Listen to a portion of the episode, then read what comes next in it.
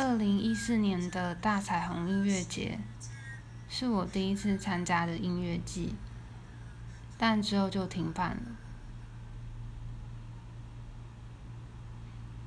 现在对大彩虹印象最深刻的画面是，那我懂你意思了。表演结束后，身旁有很多歌迷围着他们拍照。